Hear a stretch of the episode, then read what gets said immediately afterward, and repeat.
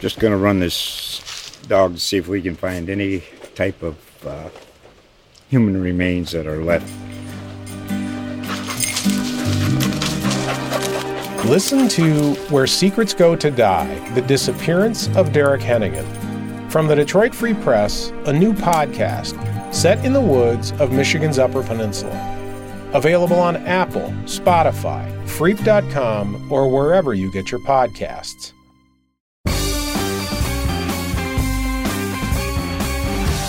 Hello again, everyone, and welcome back to Octopulse, our Detroit News Detroit Red Wings podcast. I'm Detroit News Assistant Sports Editor Mark Falkner, and I'm joined by our Red Wings beat reporter Ted Kulfan.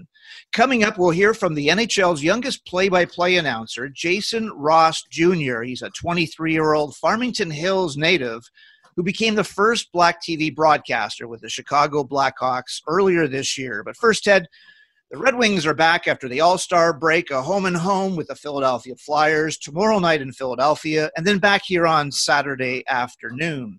As for the All Star game weekend in Las Vegas, do you think, Ted, the game will ever come to Little Caesars Arena? The All Star game was here in 1980 at Joe Louis Arena, February the 5th, about 46 years ago, when the largest crowd ever at the time, 21,002 fans, gave Gordie Howe a four minute standing ovation in pregame introductions.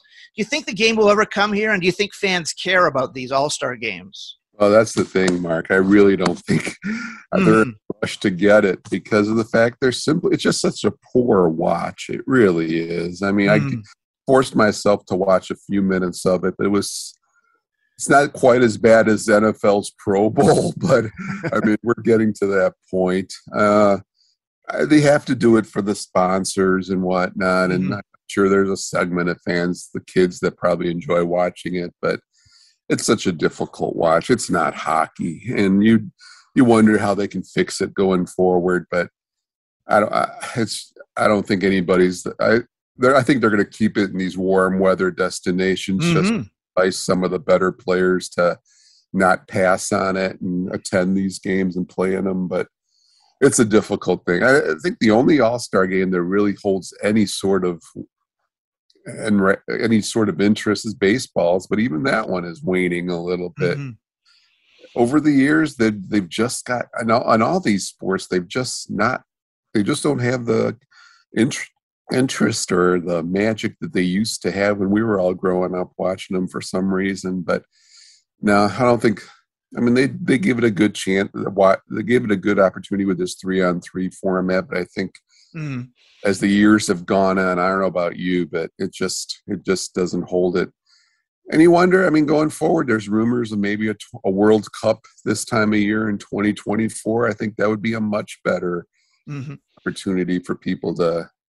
I think people would really get into that. I mean, I think they're missing the NHLers in the Olympics right now. I think people were looking forward to that. But the All Star game, as it is, I mean, you know, it is what it is. But I don't think a lot of people are dying to see it coming to Detroit or anywhere really, for that matter. Ted, let's hear now from Red Wings coach Jeff Blashill. Here you are asking Blashill about this six day All Star break and how it might affect the team when they hit the ice today. Hey, Jeff, I'm curious. I mean, at the end of this week, you got that another six day break or whatever it is. I mean, I guess there's two sides to it. You're never going to pass up some time off, but is it difficult to stop and start and stop and start like that consistently? Well, the one thing I'd say is the whole league's doing it, you know, and, and so it's yeah. it's a fair thing across the league, and, and any you know any difficulty. I, I think personally that those days off are great for the players to refresh and, and, and let's attack the, the second you know now it's kind of this it's it's past the second half but basically the second half. So um, you know you'd like to have more than one practice before you play after having days off but the you know the whole league's in the same situation. So um, you know I'm not I'm not concerned about it. I think guys uh, will, will take full advantage of it um, I'll be at a youth hockey tournament in Chicago, and uh, so my son won't be my sunshine won't be the same. But uh, uh, you know, and then we'll get back at it come next Tuesday. So I'm not I'm not the least bit concerned about it. So Ted, is it all downhill for the Red Wings now? They certainly exceeded expectations before the All Star break, getting to four games over 500 after Moritz Seider's overtime winner here against the Islanders. That was back on December the 5th, a 4 3 win. So they were 13 9 and 3 in the first 25 games. In the next 22 games, they're five games under 500. It's 7 12 and 3. They also have one of the most difficult schedules after these games against the Flyers. They play in order the Wild, the Rangers, the Avalanche, Maple Leafs, Hurricanes, Lightning, and Panthers. If they're not careful, Ted, they could really dig themselves a deep hole here, right? See, that's the thing, Mark. It's it's incredible this second half schedule. I know it just worked out the way it did, but mm-hmm. all these a significant number of these teams that they're playing are having really big seasons and they're among the top teams in the league. I think their record they're going to have a difficult, difficult time. I would imagine staying close to 500. Mm-hmm. It's the way it is. I mean, they're facing an avalanche of good teams, and I'm just not sure that they're equipped to play a lot of these teams closely on a night to night basis. This month of February, I mean, it's uh, it just worked out the way it did. Obviously, they're going to make up some of the postponements. I think mm-hmm. they hang obviously with Philadelphia and Colorado is going to be a difficult game, but it's boy, I tell you, it's just going to be a difficult test these last couple months because there's a lot of hockey in a short period of time and against a lot of good teams. Time now, Ted, for our interview segment. Today's guest is a broadcaster who used to practice calling play by play up in the press box at Little Caesars Arena and now, tomorrow night at age 23, Jason Ross Jr. will be calling the Blackhawks game against the Oilers in Edmonton. Joining us now is Detroit broadcaster Jason Ross Jr., who at the age of 23 became the first black play by play announcer with the Chicago Blackhawks this season when he filled in for Blackhawks legend Pat Foley who used to call hockey games at Michigan State and with the old Grand Rapids Owls of the IHL. Foley is about to retire after nearly 40 years in Chicago. Jason, welcome to the podcast. And before we talk about Pat Foley, I talked to one of your Detroit broadcasting mentors, Trevor Thompson, who most sports fans in this area know as that TV reporter for Bally Sports Detroit, covering the Red Wings, Tigers, and Pistons. And you know, Jason, he remembered meeting you for the first time, and we were just confirming it was 2016, the Horizon League basketball tournament at Joe Louis Arena. He says you were so young back then. You're 23 now, but that was like back six years ago. And, you know, he remembers distinctly from that day. He said he could see it in your eyes, your work ethic, what you were talking about. He could hear it in your voice. I'm wondering what you remember about that first meeting, Jason, and how has Trevor Thompson influenced your broadcasting career? Wow, I I vividly remember that first meeting too. I remember uh, he and Matt Shepard, who is mm-hmm. now the Tigers uh, TV play-by-play announcer, um, spoke to. It was kind of a group of at the time people who were looking to get into broadcasting and uh, were were excited to do that. And I remember I was very excited that day, knowing I was going to meet Trevor, someone who I at that time hadn't met yet and had watched on TV for so many years. And mm-hmm. I do mm-hmm. remember sitting in the very front row with my notebook out, and I think I even brought my boards um, that day because I wanted to show Trevor my boards. And um, so, yeah, I was in the asking questions, had my boards, had my notebook, and uh, I, I definitely vividly remember shaking Trevor's hand for the first time. And from that point on, he's been uh, a mentor for me in life and in broadcasting, and we have become very good friends. It's it's so crazy to consider him a friend now. I used to look up to him, watching him on TV, and um, now he's a friend of mine and a mentor of mine. And I've learned a lot when it comes to the craft of broadcasting from him. I remember I would pick his brain at Red Wings games and ask him, okay, in this scenario, what should you do here and what should you do here? Mm-hmm. And I've learned so much throughout the years from watching him. He's so composed on the air, so comfortable, so confident. I really admire that about him. And then he's just great as a person, as you know. So um, now I'll text him uh, when I have some good news, and he's so happy for me. And it's really cool to see things coming full circle. And Trevor gave me an amazing opportunity when I was still in college to report for what we called Detroit Sports Media, which was mm-hmm. our, we had a group of reporters, and uh, I was one of them. And he gave me this opportunity to go to Red Wings games and Pistons games and Tigers games. And I would go, I'd film a report, and then I would edit the report, posted on our social media channels. And doing that was a way for me to, at the time, get reps in a professional environment and learn the ins and outs of being at a Red Wings game. And then when I finished that up, I'd go to the gondola at LCA and I would call games into my recorder for practice. So I've probably done that over, I've probably done that hundreds of times, just going up in the gondola, nobody's listening, and calling the game into my recorder for practice. And um, at, at, a certain point there, uh, I had a friend join me on the Detroit sports media team. Uh, her name is Jenna Rose. She's also working here with the Blackhawks now, and we do reports together, film them, edit them, then post them, and then she, we, I'd, I'd call games up in the gondola. We'd be there working on our craft, and um, Trevor gave us that opportunity, and mm-hmm. it is so incredible to look back on that and see how things have progressed since then, because that really laid the foundation of what I'm doing now, and um, he's become he's such a good mentor, such a good friend of mine. So can't thank Trevor enough. In fact, uh, Jason, we don't necessarily have breaking news. This podcast is scheduled to run on Tuesday, February the 8th. But earlier mm-hmm. today, you sent Trevor some more good news. Not only did you broadcast on WGN uh, the Blackhawks game back on January the 4th against the Avalanche, the Blackhawks, and then on January 8th, the TV game with the Golden Knights and the Blackhawks, but you're also uh, flying out on the 8th. And then the 9th, the Blackhawks have a road trip. And you shared that news. Let uh, please let our audience know that there's more work ahead for you. Yes, very exciting news. I'm super happy. Uh, so I will be doing our road trip, which will go through Edmonton, St. Louis, and Winnipeg for the Blackhawks on NBC Sports Chicago. So I'm super excited for that. Um, as we record this, I found out earlier this morning, and I am elated. I'm at a loss for words. It's so incredible. I can't thank the people with the Blackhawks enough for this opportunity. It truly is an amazing privilege to be on their air, an original six franchise, and people who have been so incredibly kind to me and have afforded me this incredible, incredible opportunity. Um, so many people within the organization who I'd love to think um, that's been like a family here. And I, I'm so happy every time I walk into the office or every time I'm going to a game. Um, it truly is the, the light of my day when I get to go to the United Center. And um, mm-hmm. now to be on their air and find out about this road trip is uh, it's it's nothing short of incredible. It's a privilege, and again, can't thank the Blackhawks enough. And uh, yeah, it was pretty cool to text Trevor that and text some other close friends that uh, this morning um, that I'll be doing the road trip. So we're very excited, very excited. Yes, congratulations, Jason. You know, Trevor talked about a lot of other things too, and you were talking about all the practicing, co-hosting your show with Jenna, Jenna Rose, and volunteering, and now working for the Big Ten Network, ESPN, this road trip. But looking back, Jason, why broadcasting when you were growing up in Detroit?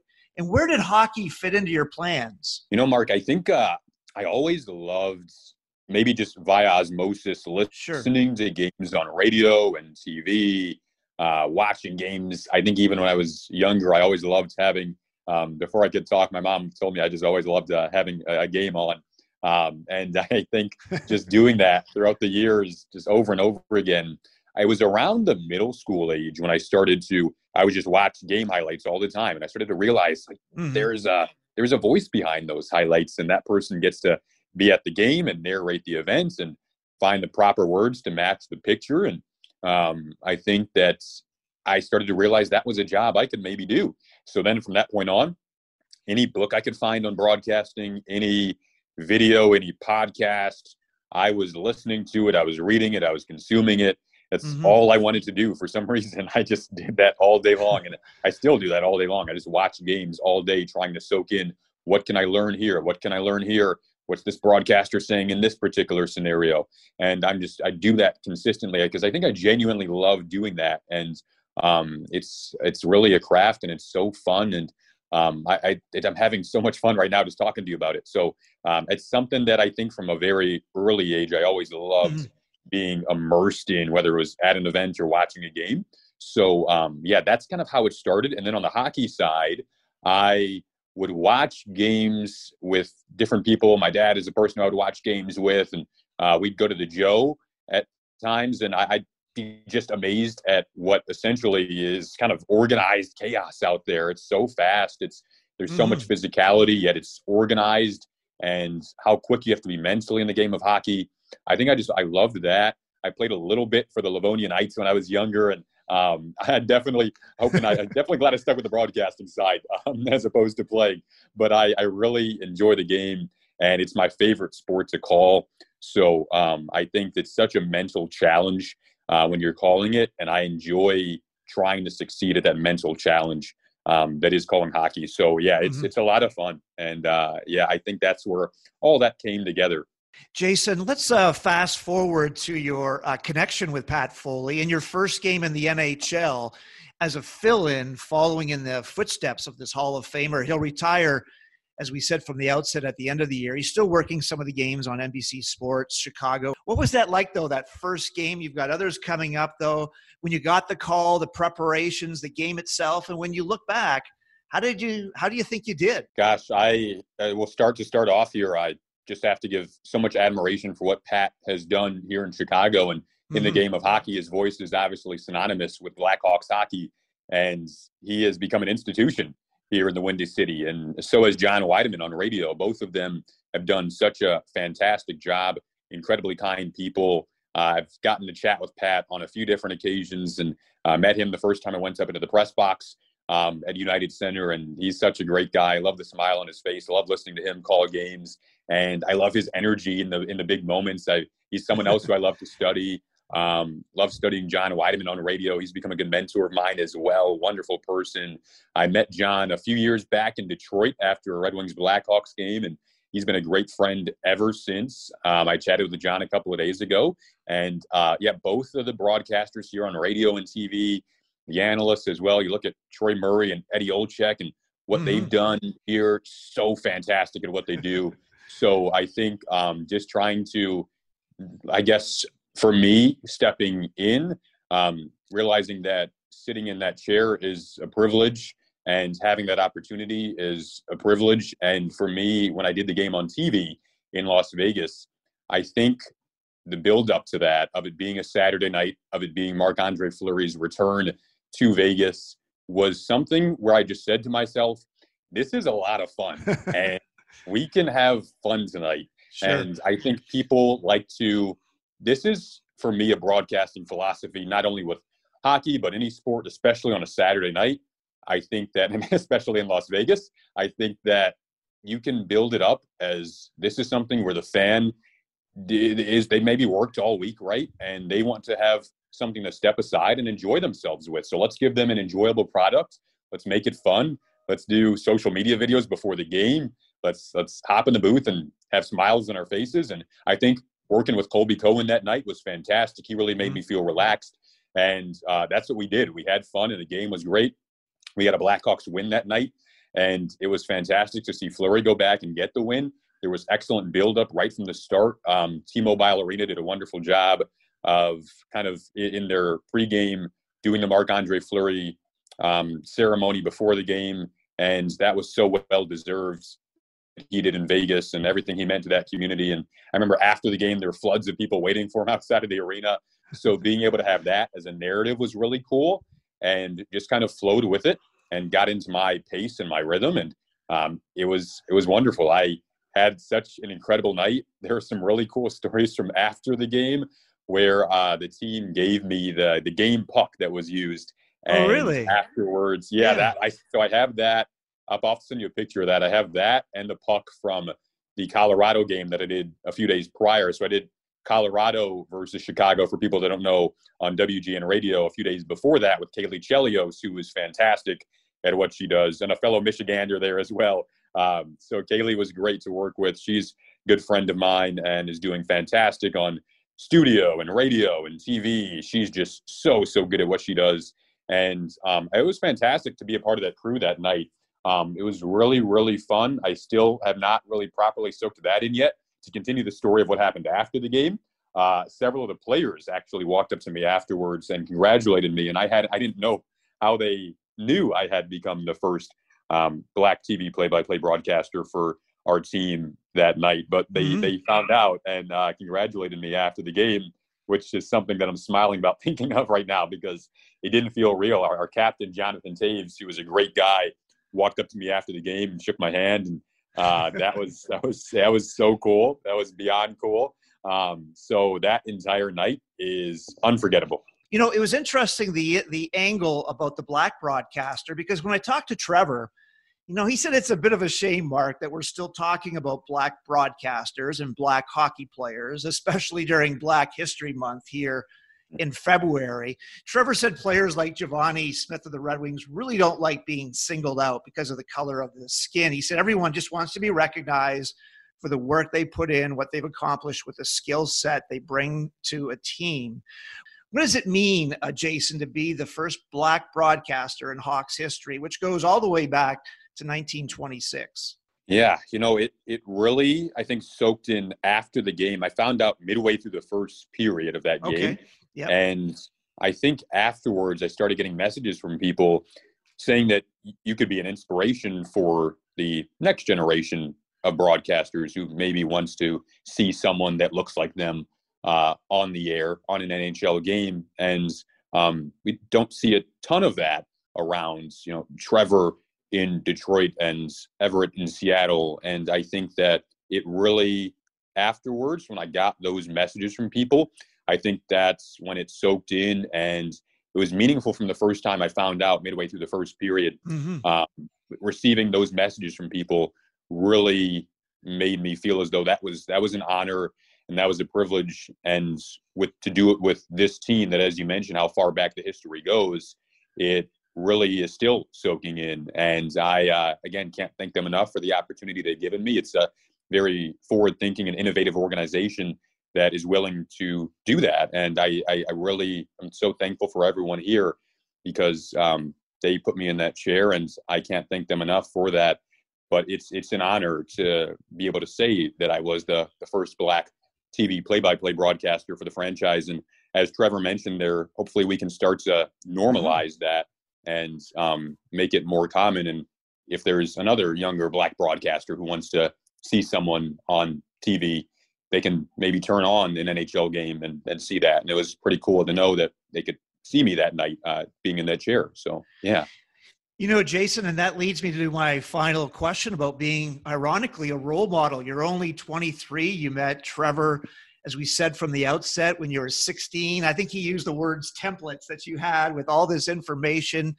And he is just so proud of the work that you put in that he said a lot of people, they, they don't grind it out, that if nothing else, that is something you could teach others. But also on your LinkedIn page, Jason, you talk about humility and teamwork and that those are – key attributes as well. So I wonder if you are giving advice to others, whether it's a, a young uh, black uh, hockey fan who is considering something like this. What, what are your thoughts about that, Jason? I think that in terms of advice for anyone wanting to, I guess, get into the, the game of hockey or if it's broadcasting or any sort of really career path, I love what Trevor mentioned there about grinding it out and sure. really the time and effort and genuine work to do that. I think what I love about this field is that for me, putting in the time and the effort is fun, which doesn't make it feel like a grind.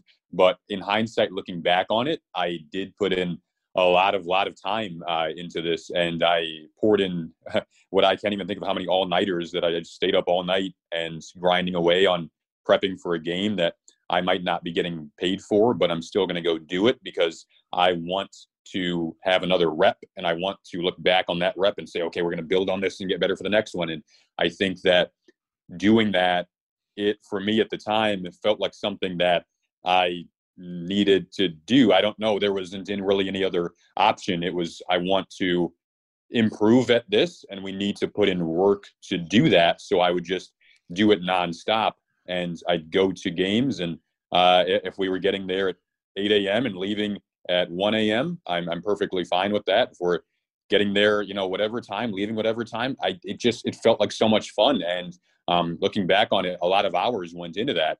Mm-hmm. But uh, I think you need to put in those hours in order to be good at your craft. And I'm still working very much on that, trying to put in as many hours as I can each day to work on my philosophies okay, what am I going to do in this in this scenario?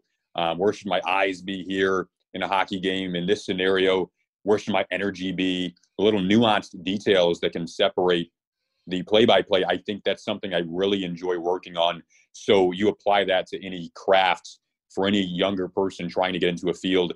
It's really important. And then to step away from the individual side, you mentioned mm-hmm. the LinkedIn there. I'd like to put that quote up because it's something I learned from John Forslund, actually, who now does the Seattle Kraken on TV. That you know we are just one part of a big team that makes this show possible, and uh, there are a lot of people behind the scenes in the offices here in Chicago that are making this franchise a well-oiled machine, and that on the broadcast side, you look at it, and then on TV, you have a director, you have a producer, you have your graphics people, you have people in audio, and it's a lot of people coming together for one show that you see on TV. And maybe you see the play by play and the analyst and the sideline reporter on TV, but all those people behind the scenes mm-hmm. are truly what make the show possible. So I think, like in being an athlete, you develop team chemistry and then you practice throughout the week. And hopefully, when game time rolls around, you can win the game and succeed. And but there's a lot of time that goes into that. So um, I really enjoy. I think at the end of the day, Mark, the the time and effort that goes into that because now, now I'll be doing my games um, as we record this next week. But there's a lot of prep that's going to go into that mm-hmm. beforehand mm-hmm. uh, in order to make those broadcasts successful to people that are watching. So um, yeah, there's a lot of time and effort that goes into that. But uh, I enjoy putting in that time and effort. Jason, uh, thanks again for your time talking to us on the podcast about uh, Trevor Thompson, Pat Foley, your uh, Detroit hockey roots, what it takes to reach this level of broadcasting, and all the best. Best of luck on that upcoming Chicago road trip. Thank you so much, Mark. Really appreciate your time. Thank you for having me on. And uh, gosh, I hope we get to chat in person one day. This is fantastic. Our thanks again to Jason Ross Jr. Now let's hear from Red Wings defenseman Marc Staal, who talked before the All Star break about how they've got to tighten up defensively, making safe plays, living to see another day, as Jeff Blashill says. Here's Marc Staal. We don't really have it as a team. We just gotta you know find a way not to hurt ourselves and, and just and, and, be happy with nothing going on. And uh, you know, I think uh, we can learn that going into, uh, the second half of the game. Just get tighter and, and more tight checking and, and harder to play. And uh, you know we got to regroup and and gear up for that. Ted, listening to Marc Staal there, it almost sounds like having another coach on the ice. He was using those terms like being happy with nothing going on, learning to manage the puck, building on shifts, getting the momentum back. Do you think Jeff Blashill will be able to get this team to be as consistently hard to play against against these other teams, better teams in February and March. Certainly at home they have, but not so much on the road. Well, the inconsistency, Mark, it just seemed like the last couple weeks before mm-hmm. this All Star break, it was a, you know there were a couple of games that they they played really well defensively, played the way they needed to, and beat a really good Pittsburgh team, beat a good Anaheim team, but then those games against Toronto. The last game against Los Angeles was a little bit of an eye opener. Los mm-hmm. Angeles mm-hmm. been here and thoroughly outplayed them, basically. I thought.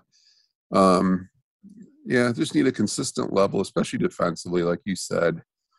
Uh, we need to get some secondary scoring. That's always that's been an issue all season. Mm-hmm. Things that need to be done. I mean, if they want to be competitive this second half, you're right. Defensively, there has to be the and need to somehow just pre- too many chances against too many quality chances against they were given up.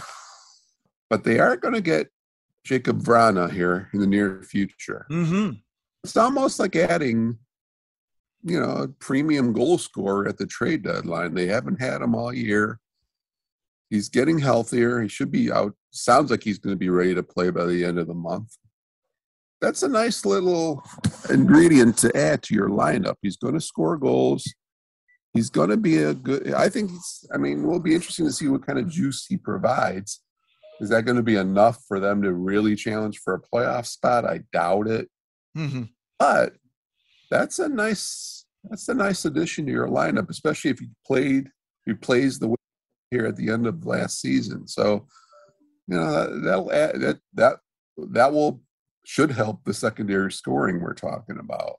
And finally, let's hear from Pat Verbeek, who was hired as general manager of the Anaheim Ducks, a team he said is midway through their rebuild with players like Trevor Zegras, Jamie Drysdale, and Mason McTavish, three players, three guests on our show. Here's Verbeek on Steve Yzerman's reaction when he got the job. He was uh, very excited for me, and uh, that made me very happy. Um, mainly because we've been working together for so long. It's it's always tough uh, to kind of step away and start to do things on your own, but at the same time, it uh, um, it's it's very exciting for me to become the general manager. Um, there's been a lot of uh, we've gone you know through a lot together, and uh, and now it's uh, you know I'm hoping that uh, you know I can do the job that he did in Detroit and in Tampa and, and build the Anaheim Ducks into a contender. So Ted Verbeek is gone, but Steve Yzerman added Nicklas Lidstrom and promoted Shawn Horcoff into Verbeek's role. Verbeek's Ducks are seven games over 500, so you can see why he would say they're midway through their rebuild. The Wings are one game under 500 we're still a ways away, aren't we, though, from the Wings getting to the Ducks level, or are the Wings closer to that midway through the rebuild and on their way up? I don't think they're that far away from Anaheim, Mark. I don't know what mm-hmm. you feel, but I don't think they're that far. But it's a great opportunity for Pat Verbeek. I mean, that, no question, that does seem like an organization on the rise. I think they've surprised a lot of people. Now, they that's another situation where the second half of the season they have a tough schedule and there's teams below them with plenty of games in hand, like Edmonton especially. So maintaining that playoff spot's going to be difficult, but that's a good roster. I mean, mm-hmm. we, Wings have played them twice. They've seen how deep they are with young talent. And I feel good for Pat Verbeek. I mean, that's a good opportunity for him. He's he's been a plugger. He's worked a long time in the front offices with Steve Yzerman, done a great job really good to see him get this opportunity. And frankly, and Shawn Horcoff to replace him in his role. Mm-hmm. Another guy who's been very impressive in the front office. He's done a nice job with the wings. It's a good opportunity for Horky too. So it's always nice to see good people rewarded in that way. Thanks, Ted. And that'll do it for episode 66 of our Detroit News Detroit Red Wings podcast. You can check out your stories at DetroitNews.com, on Octopulse, our Facebook page, on Twitter, Instagram, Instagram stories, and Snapchat. Thanks again, everyone, for listening, rating, and reviewing our podcast. Ted and I will be back soon for another episode of Octopulse.